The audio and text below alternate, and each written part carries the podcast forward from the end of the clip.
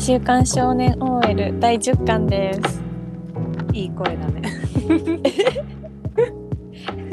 ああ、十巻です。 10巻まで来ました。ねえ、二桁だよ。ね、ついにね、ここまで続くと思わなかった。今回はスパイファミリーを語っていきます。満を持して。満を持して。うん。えっと、スパイファミリーのあらすじをざっくり言うと。敏腕スパイである主人公の黄昏さんが任務達成のために偽りの家族を作り上げますが利用するつもりで選んだ妻と子供は実は殺し屋と超能力者だったお互いの正体を知らない3人が奇跡的な利害の一致を得て家庭を作り上げていくホームコメディですです。 もうさ、設定が面白いよね。面白いよねね。舞台設定、ストーリー設定とキャラ設定の時点でさ、うん、うん面白くないわけがないって感じだよね。そうそうそうそうそう私はあの、アニメから見て、あそうなのそう、漫画からじゃないんだ漫画家じゃないなんかネットフリックスでやってるよねうんやってるやってるそう見て面白そうだなって思って見ててへえ そうでその後続きから漫画で最新話まで追いついたうーん私さ去年ぐらいから漫画で読んでてあじゃあ結構早くから読んでたんだそうなのよですっごいその時からやっぱり面白くって人気で漫画もうんうんたら最近アニメ化も始まって爆そうだ発してるよね本当にえアニメが良くないアニメから入ったからなのかもしれないけどあアニメもいいね いいよねうんいやアニメの方がアーニャの可愛さが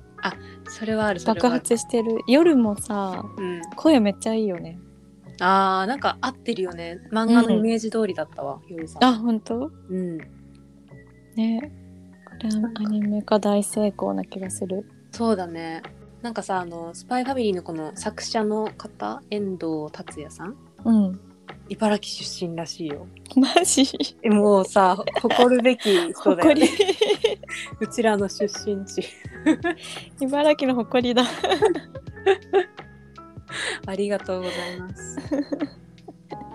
ありがたいねうん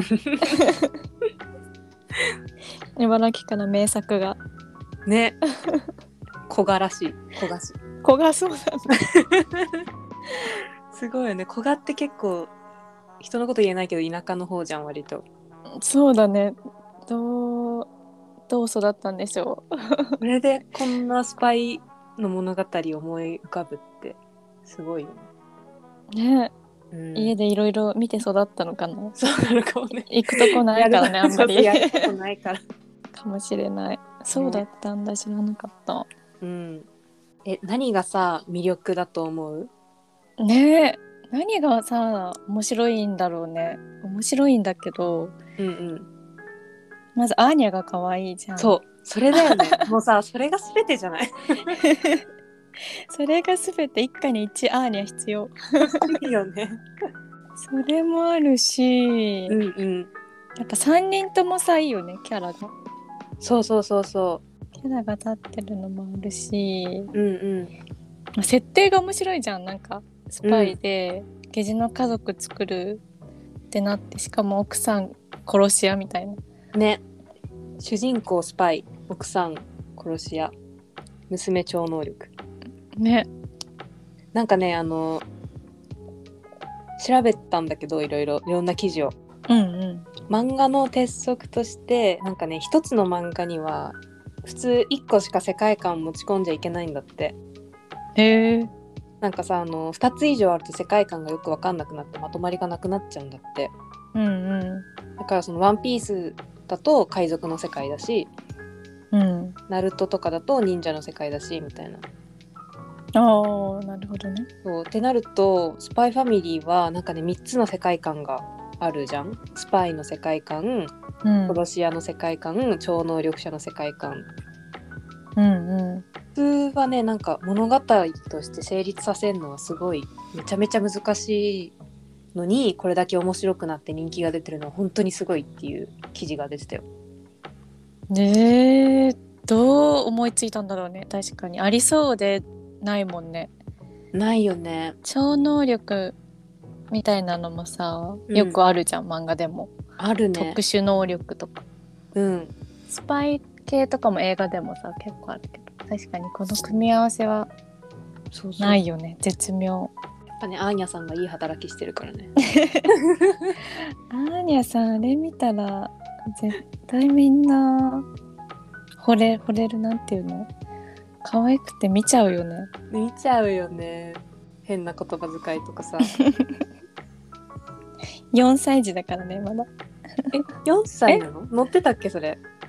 あれなんかさ本当はあのいい電校にさ入るのに6歳から小学校だから6歳からだけどうん。特殊能力でさこの子はまだ45歳だから無理だなってないうのロイドが考えてるの兄が気づいてうんうん「ムッツー」って言ってうん。うん。 6歳のふりして、うあん、のうん引。き取ってもらった。あ、そうだそうだ。から多分ちょっとまだうん同級生よりちょっと下足らずなのかいやでもさ、それでいい電工でやってけてるのすごいよね。な。ね 実は天才。しかもさこの超能なんかアーニャがさお父さんとお母さんみんなの考えてることがわかるじゃん。うんうんでみんなそれぞれさ裏の顔を隠してさ取り繕ってなんとか家族を保とうとしてるからさ、うん。うんうん。なんかすれ違いコントみたいになってるじゃん。あれ面白いわ。それがなんかずっと面白いよね。そうだよね。え私さ、これなんかだんだん少女漫画を読んでる時の感覚に似てきてて自分の中で。マジで、うんそうなんかあのくっつきそうでくっつかないあの少女漫画の感じあえめっちゃ似てないなんかすごい危機確か感にあったんだよね読みながらーなるほどね確かに少女漫画もくっつくし読者はどっちの気持ちもわかるから本心もわかるからそ確かにうもうなんか早くお互いの秘密をばらしてさもう早く家族になってほしいのよ幸せになってくれと思いながら確かになんかロイドがさ途中でうんあの幼少期の話をしはした回があって夜さんに。うんうんうんただもうなんかそれ読んだらもう幼少期の思い出話したらもう好きやんってなった。えそこあそういうこと か確かにねそうそうそう好きじゃないと幼少期の話しないもんねしないよね。うんうん出た幼少期エピソードと思って。 一冊もう好きじゃん認めろってなった。 なんか夜も夜でさちょいちょいなんかあのロイドさんにさうん。キュンってしてるシーン結構あるよね。うんうん。なんか夜さんの方はうん。なんか普通に好きになりそうだよね。うん。てか、てかなってんじゃねと思ってもでそうだよね。う。うんうん。でも夜さん絶対人を好きになったことないじゃん今まで。うん。ユーリ以外。そうそうそう そう。それもなんか家族愛じゃん。うんうん。だからその恋愛感情って認めるまですごい長そうだよね。そうだねしかもさ自分にその恋愛感情を向けられたことも多分ないじゃんないだろうね。だから好きって自分のこと思ってるってうんう全んく思わなそうだよね,、そうだね。はっきり言うまで言われるまで、いやーこれなんかさ設定からしてもさ今9巻まで来てるけどもうん。うなんか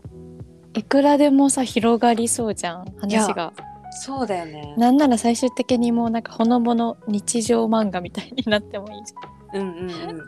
え私はそっちに行ってほしいんだよねちょっと。最終的に、そうなんかガッチガチのさバトル漫画にならずにうんうん、なんかまあサザエさんみたいなんじゃないけどねそれでいいよ ね